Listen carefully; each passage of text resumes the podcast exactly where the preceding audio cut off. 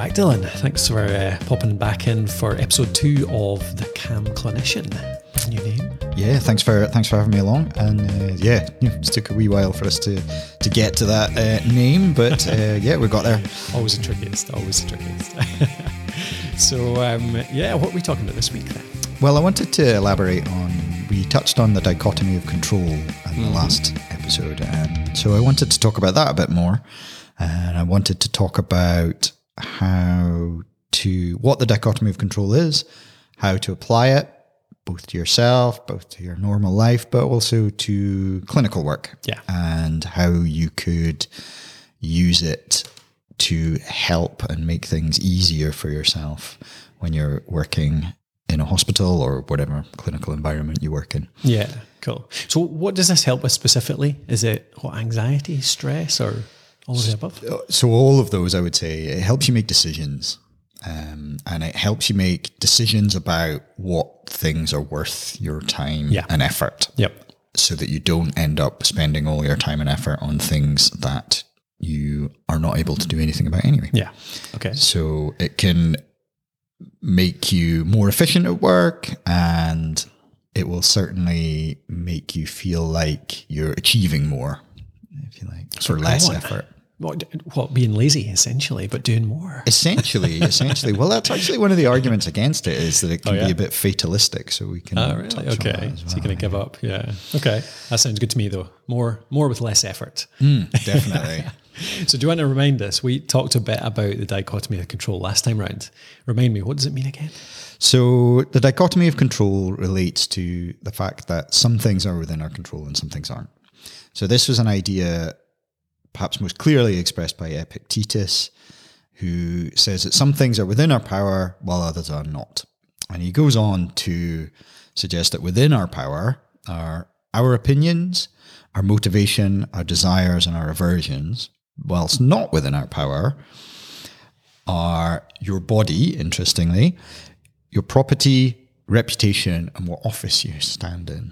So essentially, what he's saying is that what is within your power, within your control, is how you feel about things. Yeah. And what is not within your control is everything else. Which sounds like you wouldn't be able to get anything done out of that. Yeah. But actually, um, if we go into some, I'll talk through some examples of how you can apply things yeah. like that. Yeah. Um, yeah. Yeah, that's cool. So, yeah, you said interestingly, body. What do you mean that in terms of like you get an injury or something like that rather than controlling your actual actions? So I think that that's exactly what that is, yes. But I wonder if um, this comes back to in ancient times.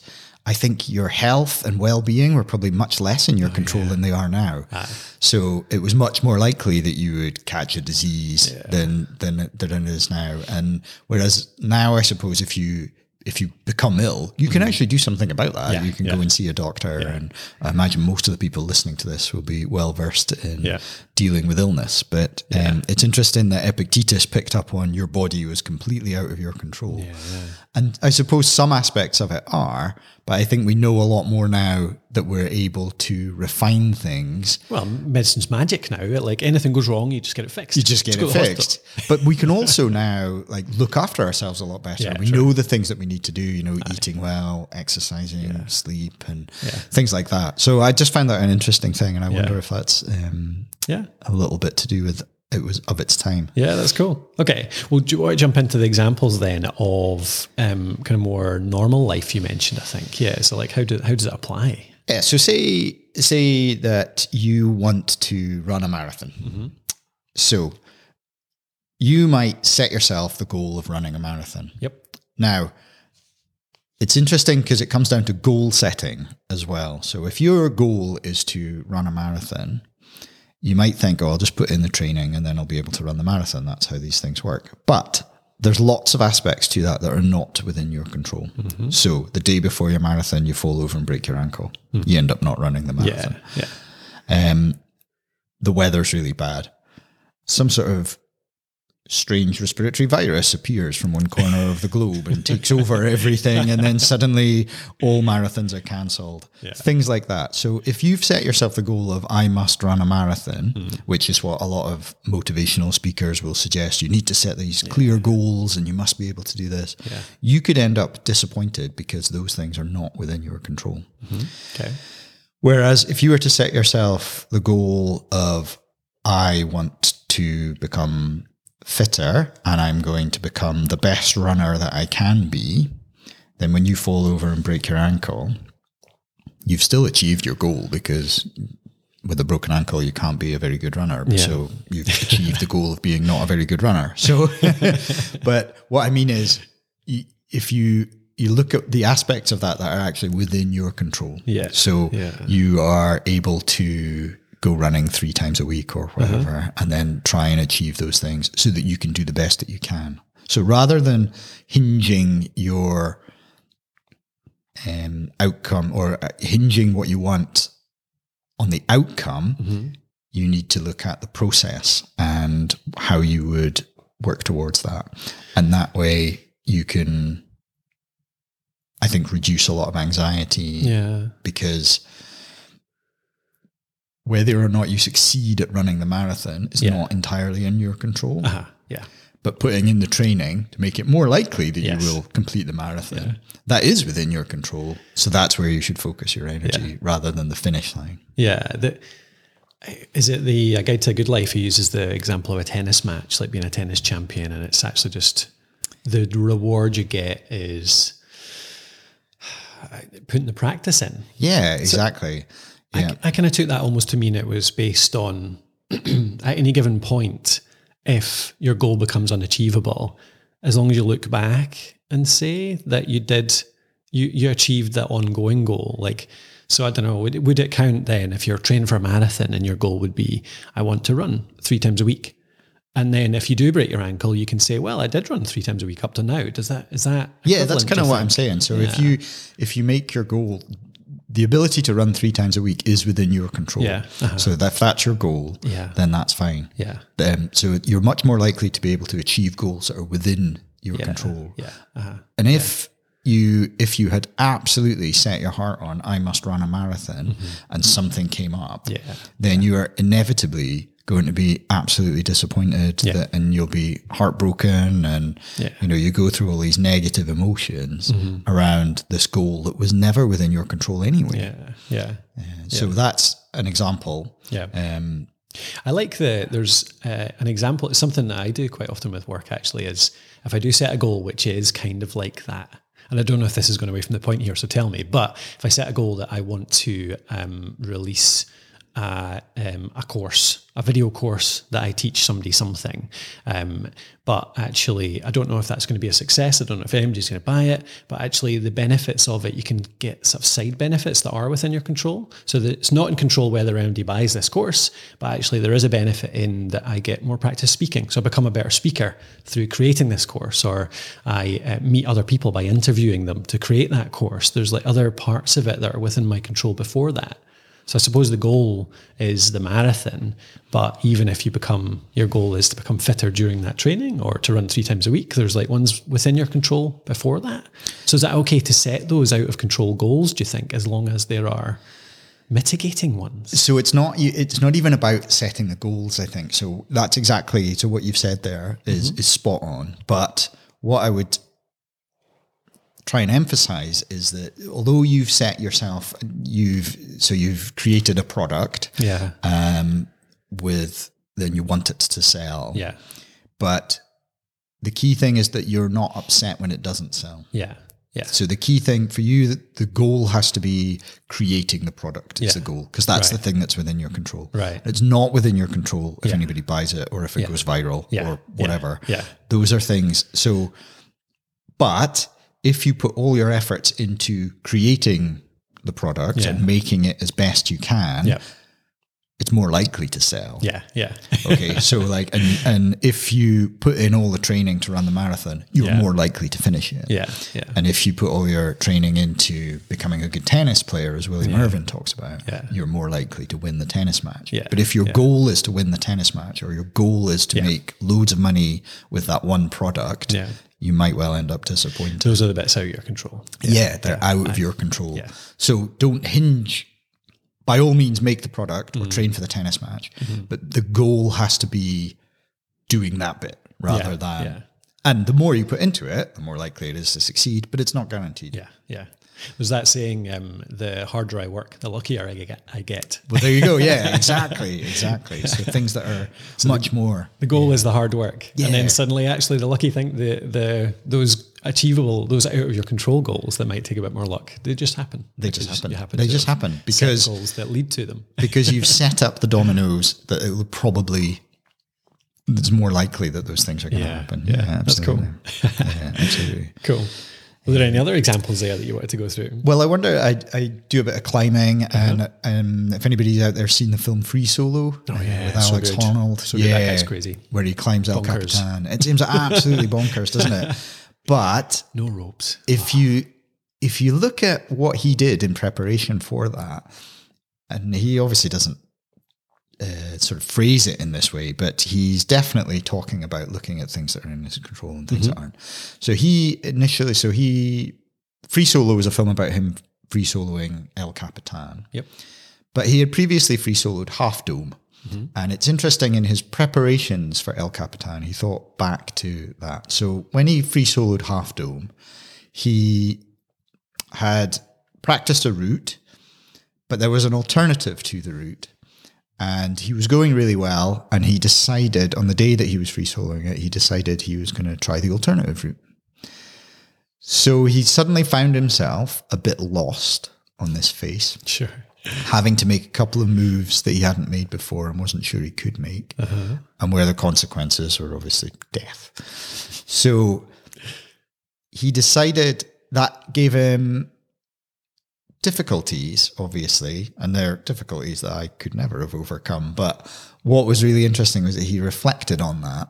And then for his ascent of El Capitan, he practiced every move until he was confident of being able to do them, mm-hmm. made sure that he stuck to the route, mm-hmm. stuck to the plan. Yeah. So those are the things again where he has learned what is within his control. So what is within his control? So if you remember, you know, the crux scene with the boulder problem, he practiced that over and over again until he was utterly confident that he could do it. That's not to say that he was absolutely in control of everything on the day, but the things that he could be in control of, Mm-hmm. Yeah. how good he was at doing that particular problem, Yeah. he had practiced He and couldn't have rehearsed. practiced that more. That was the bit he was control of. It was yeah. Yeah, exactly. Prepared more. He couldn't have prepared more, and he only went for it. If you watch Free Solo, there he has a couple of aborted attempts, Yeah. and he only went for it when he was totally confident that he'd done enough practice. Yeah, yeah. So again, that's you know on a very different scale, but uh, yeah, Yeah, scale of doing that anytime consequences. yeah.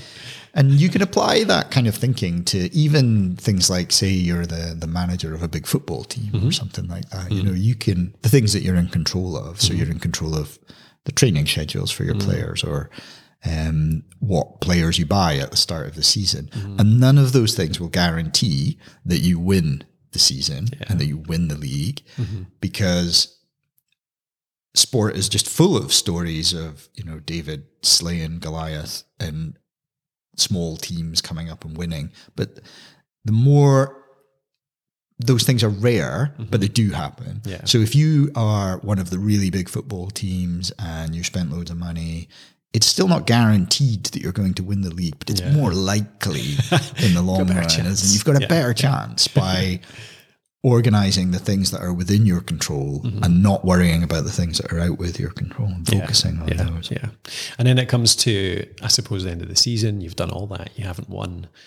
They can still take satisfaction in the fact that they did all they could. They did all they could. That's exactly yeah. So you don't their way. you don't have to set your goal as you must win and you must be the best. You Yeah. have to set your goal as I will do the best I can. Yeah, yeah. And then you're always And is that always the lessons you talk about? Alex learning from Alex Honnold learning from that. Like the lessons are, oh, there was we didn't win even with all these things I did, but actually there was these this one thing that I maybe could have controlled that I didn't actually do anything about, and that's what you improve the next time. You around. improve that the next time. Yeah, exactly. So that's how he talks about Solo and um, El Capitan. Yeah, and this kind of this kind of thinking it ties into mindfulness is very popular at the moment. Okay. um, and a lot of people are talking around mindfulness and it ties into that because if you think mindfulness is about being present in the present so looking at things that are in the present and the things that are happening to you right now Sure. not worrying about things that happened in the past or that might or might not happen in the future. We've all spent huge amounts of times worrying about something that never happened. Yeah,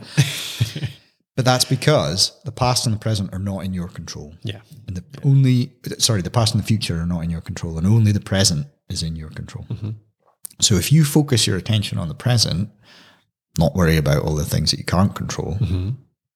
that's mindfulness. That's the dichotomy of control and action. and that's the whole idea of meditation, mindfulness, sitting down, taking a moment. Yeah. and that reduces your stress, your Absolutely. anxiety. Yeah, your- absolutely. And I, I always feel these things all just really tie together. Yeah. So- Do you find it has? I know you've done a lot of that in the last few years. Have you find that that helps? Can you can you apply that in the moment?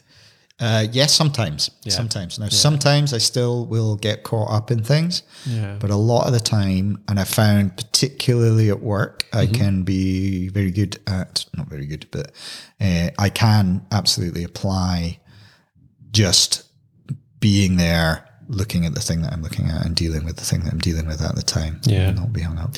And does it make you more? Can you do you feel like you can spot it more when you're just sitting dwelling on something that might happen? And Definitely.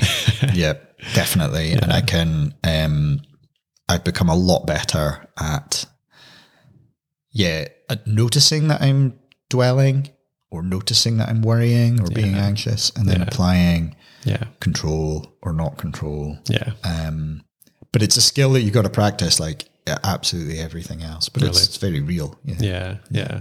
What do you need to? I mean, it's probably worth just a little bit on that. Like, if people want to try and put that into practice based on that, because it helps so much with this. Like, what? How do they start with that? What's the easiest way? So I found meditation to be the easiest way. So meditation I found was really good for harnessing my mind so that all the conversations that I was having in my mind that weren't real, I was having, you know, discussions with people Yeah. um, and arguments with people that had never taken place Yes. and never would take place. But I still had them going round and round in my head. Yeah, And but meditation gives you the key to it's almost like you can just sit there and watch your mind. It's like it's like mm-hmm. watching a film. Mm-hmm. Mm-hmm. And then and then you realize that you are not in the film. Mm. So that you can then with meditation it allows you to see all these thoughts going on but not get caught up in them. Yeah. So that comes down to mindfulness. And then when you are faced with a problem, mm-hmm. applying that mindfulness mm. to say, right, this is what the problem is. And then you can then use the dichotomy of control really easily because you've been able to take that step back from yeah, it. yeah. It gives you that space to to take a look at it, to take a look kind at of stuff. external view almost. Yeah, So definitely the start of my journey to um, understanding my mind and how I thought was definitely meditation. that's cool. And there's Does- lots of apps out there for that. Yeah, yeah, plenty.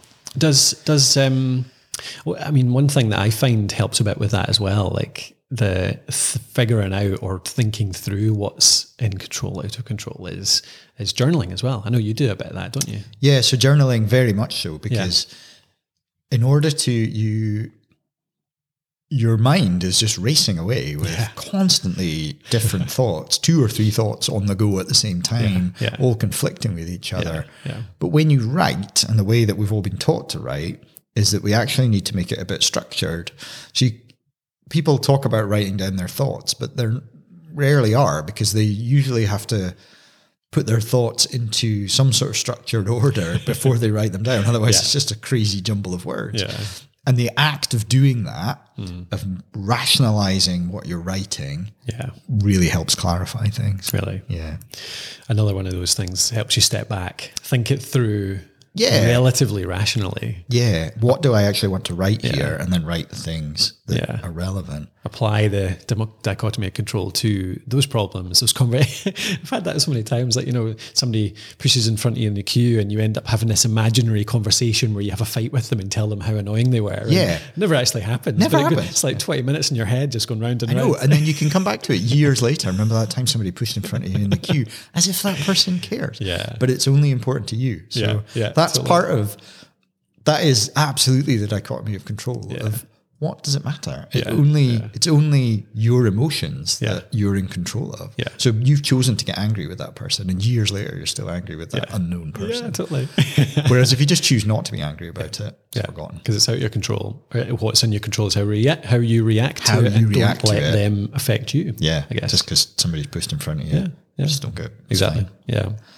Is is there anything else you want to go into around how this applies to specifically to the clinical environment, or is that Yeah, so I thought of a, a few examples. So um, I was thinking about trying to achieve a QI project at work. So say you were trying to do some quality improvement thing and you you work in the hospital and I'm sure lots of people listening to this will have had a good idea about a QI project Yeah, yeah. and they go to their line manager and maybe they do some work on it and then eventually it gets rejected and you think, oh well I'm not not effing bother doing that again, you know, and then you end up a bit bitter. Yeah. And that's totally understandable and I've absolutely been there as well. And but again, if you come back to you know sometimes with the dichotomy of control, it can seem like you're a bit fatalistic. So if you think about the person pushing in front of you in the line and you not getting angry about it, Yeah. that could imply that you allow people to walk all over you mm-hmm. um, and that you are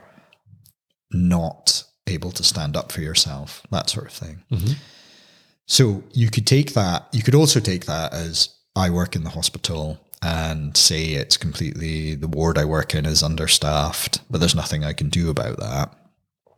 And so just not bother. Mm. So you could be lazy, yeah, but that's not really what the dichotomy of control is about. What the dichotomy of control is, is that you, you have noticed that the ward is understaffed. sure, So you could put together a proposal mm-hmm. to make better staffing or to do something better. Mm-hmm. And you put all your effort into that to make that as good a proposal as you can. Mm-hmm. However, what is not in your control is whether or not the hospital then adopts that. So if you just focus on your QI project, do the best you can for you, and then you will know that you have done the best that you can yeah, yeah, then that will only be associated, well, should only be associated with positive things. But if your entire well being is hinged on the fact that the hospital must adopt the framework that you have laid out, yeah, then that's things that are out with your control and you've set yourself up for failure. And equally, if you decide, well, it's out with my control that the, the ward is understaffed, I'm not going to bother doing anything about it. I think that you would end up just resentful of the fact that the ward was Yeah. understaffed and it would continue to, you know, annoy you all the time. So you would end up in a position of if you did nothing, you would end up annoyed and anxious and it would feel really negative. And if you threw all your efforts into something but it was rejected, you would end up annoyed. Mm-hmm. So the key is that it's worth you personally for your sanity mm-hmm. pushing ahead with the project that you want, the thing that you want to make better, but don't hinge that on all your well-being being on that it's accepted. yeah. Again, it's coming back to the parts that you can control. Not only are those the things you should focus on, but they're the things that, for your own well-being, you should Yeah. focus on. Yeah, because then you feel like you've done something. You've done everything. You You've can. done everything you can You've done everything you can control, and if you take satisfaction in having done that, and that's what you hinge your happiness on, Yeah, then that's where it comes from. Yeah, that's cool. exactly. Yeah, and uh on a sort of, I was going to talk about a little like a clinical skills thing. So my current job with the ambulance service means that I often go to very severe traumas and um, pre-hospital incidents that cause a lot of, of problems. Um, and I've struggled in the past with very difficult scenes and having to do difficult things. So if you're dealing with traumatic cardiac arrest, you know, there's protocols for that. But the, the things you have to do um, in those scenarios, cutting into chests and things, is very, very difficult. Yeah. And I think when I first moved into this job, I had a lot of anxieties about being faced with these scenes. Mm-hmm. What would I do if? What would I do if this? What if that? And I've definitely found the way to overcome that is to be prepared. Mm-hmm. And so I had to do, I did a, a surgical airway a few months ago. And this was something that I think every clinician who works pre-hospitally dreads is this really difficult airway and dreads having to make the decision to do this. And I, but it was something that I had practiced a lot mm-hmm. on mannequins and the moment came when I had to do it and I did it successfully. Yeah. And I really learned from that the power of being prepared. So most clinicians will never ever have to do that. So you could say that it's not worth practicing. Yeah. So, but then you will always then have this anxiety about what if this Just thing case, happens? yeah. And the way to conquer that, absolutely the way to conquer that is to look at what is in your control and what isn't. Uh-huh. So, is it in your control with, that you will be faced with having to do a surgical airway one day? Yeah. No, because if you work as a pre-hospital clinician, or even if you work in A and E or ITU or anaesthetics, you may have to be presented with this one day, and it's not in your control whether that happens or not. Yeah. Yeah. But your ability to cope with that is absolutely within your control. So if you put your head in the sand and decide, I'm not going to learn the skills for this because I don't think it's worth it, I imagine that you, and I know that I would, mm-hmm. have annoying anxiety about the fact that, oh my God, what if this thing happens Yeah. and I'm not ready? And I suppose the opposite way around as well, in that if it you don't have control over how well that goes, you can do the best you can, and the person might still have a bad consequence from it. Yeah. But uh, if you've prepared, if you've if you've covered everything you can control, presumably, I mean, I can't even imagine dealing with something like that, but presumably that helps you deal with a bad outcome afterwards, Definitely. as opposed to definitely if you don't think you've done everything you could have. Yeah, absolutely. So dealing with the outcome afterwards is I did everything I could that was Yeah. within my power. Yeah.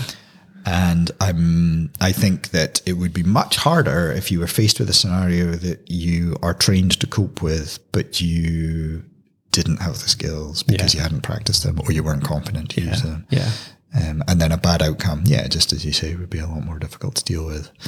Um, and I guess, you know, to come back to Alex Honnold on Free Solo, that's what he did. He was, you know, he'd identified problematic things. And instead of going, oh, hopefully it'll be okay, he drilled and drilled and drilled and drilled and drilled until he knew that it would be okay. Yeah. Yeah. And, and that's the same thing with, and you can apply that to everything throughout working in the hospital. So even when I was a junior nurse, you know, I mean, it sounds ridiculous now, but I was, you know, worried about giving an intramuscular injection because I'd, you know, never done one. And, you know, this was when I was a student. Yeah. uh, oh my goodness, how, what will I do? And, I, you know, it, it's such a tiny thing now, but if you've prepared and you're ready to do these things and you understand what you're doing, it's so much easier. Yeah, And you can apply that through to every job, I guess. Yeah. That there will be things in your life that you hope you will never face, but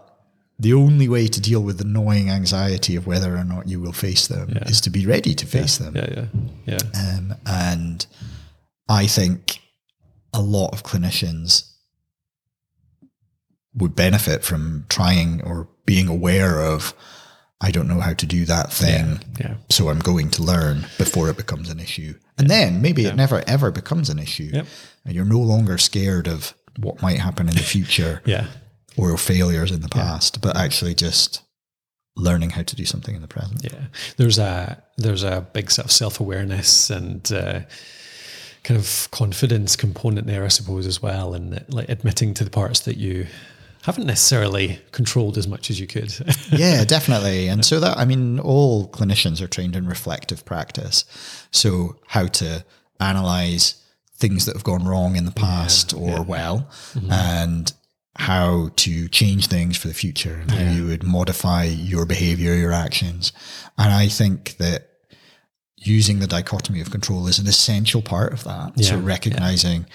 things that are within your control. It's not within your control that somebody has a, a, a car accident. Yeah. So you um you being tasked to it and going to this, you know, scene of some horrific RTC what happened before you got there is not your fault yeah, and not within yeah. your control. And I think most clinicians accept that readily and nobody, you know, they don't think, oh, well, if only I had done this thing, if only I had campaigned for road safety two years ago, then. But clinicians probably don't think like that. Yeah. But what they do think about is holding themselves responsible later. And the yeah. best way to prevent that kind of anxiety is by being ready and knowing that you've done the best you can. Yeah, That's yeah. what's within your control, yep. not the rest of what happens. Excellent. That all makes a lot of sense. Any final thoughts to uh, leave people with, or I think we've covered a lot there. Yeah, I think we did cover a lot there. Sorry if it was a bit deep, uh, as usual. Uh, but uh, yeah, I just, for me personally, trying to apply the dichotomy of control to having to make decisions and projects that I've worked on and things that I've done at work. And that has made a massive difference to how I feel about the way things have gone or not gone. Yeah. And I think it, uh, hopefully it'll help a lot of other people too. Perfect. Okay, thanks very much for joining me again. No, thanks. And thanks, uh, listener, for um, listening along. I hope you've got something from that. Uh, we'll see you on the next episode. We'll cover another element of being a calm clinician. Yeah. Talk to you then. Thanks very much.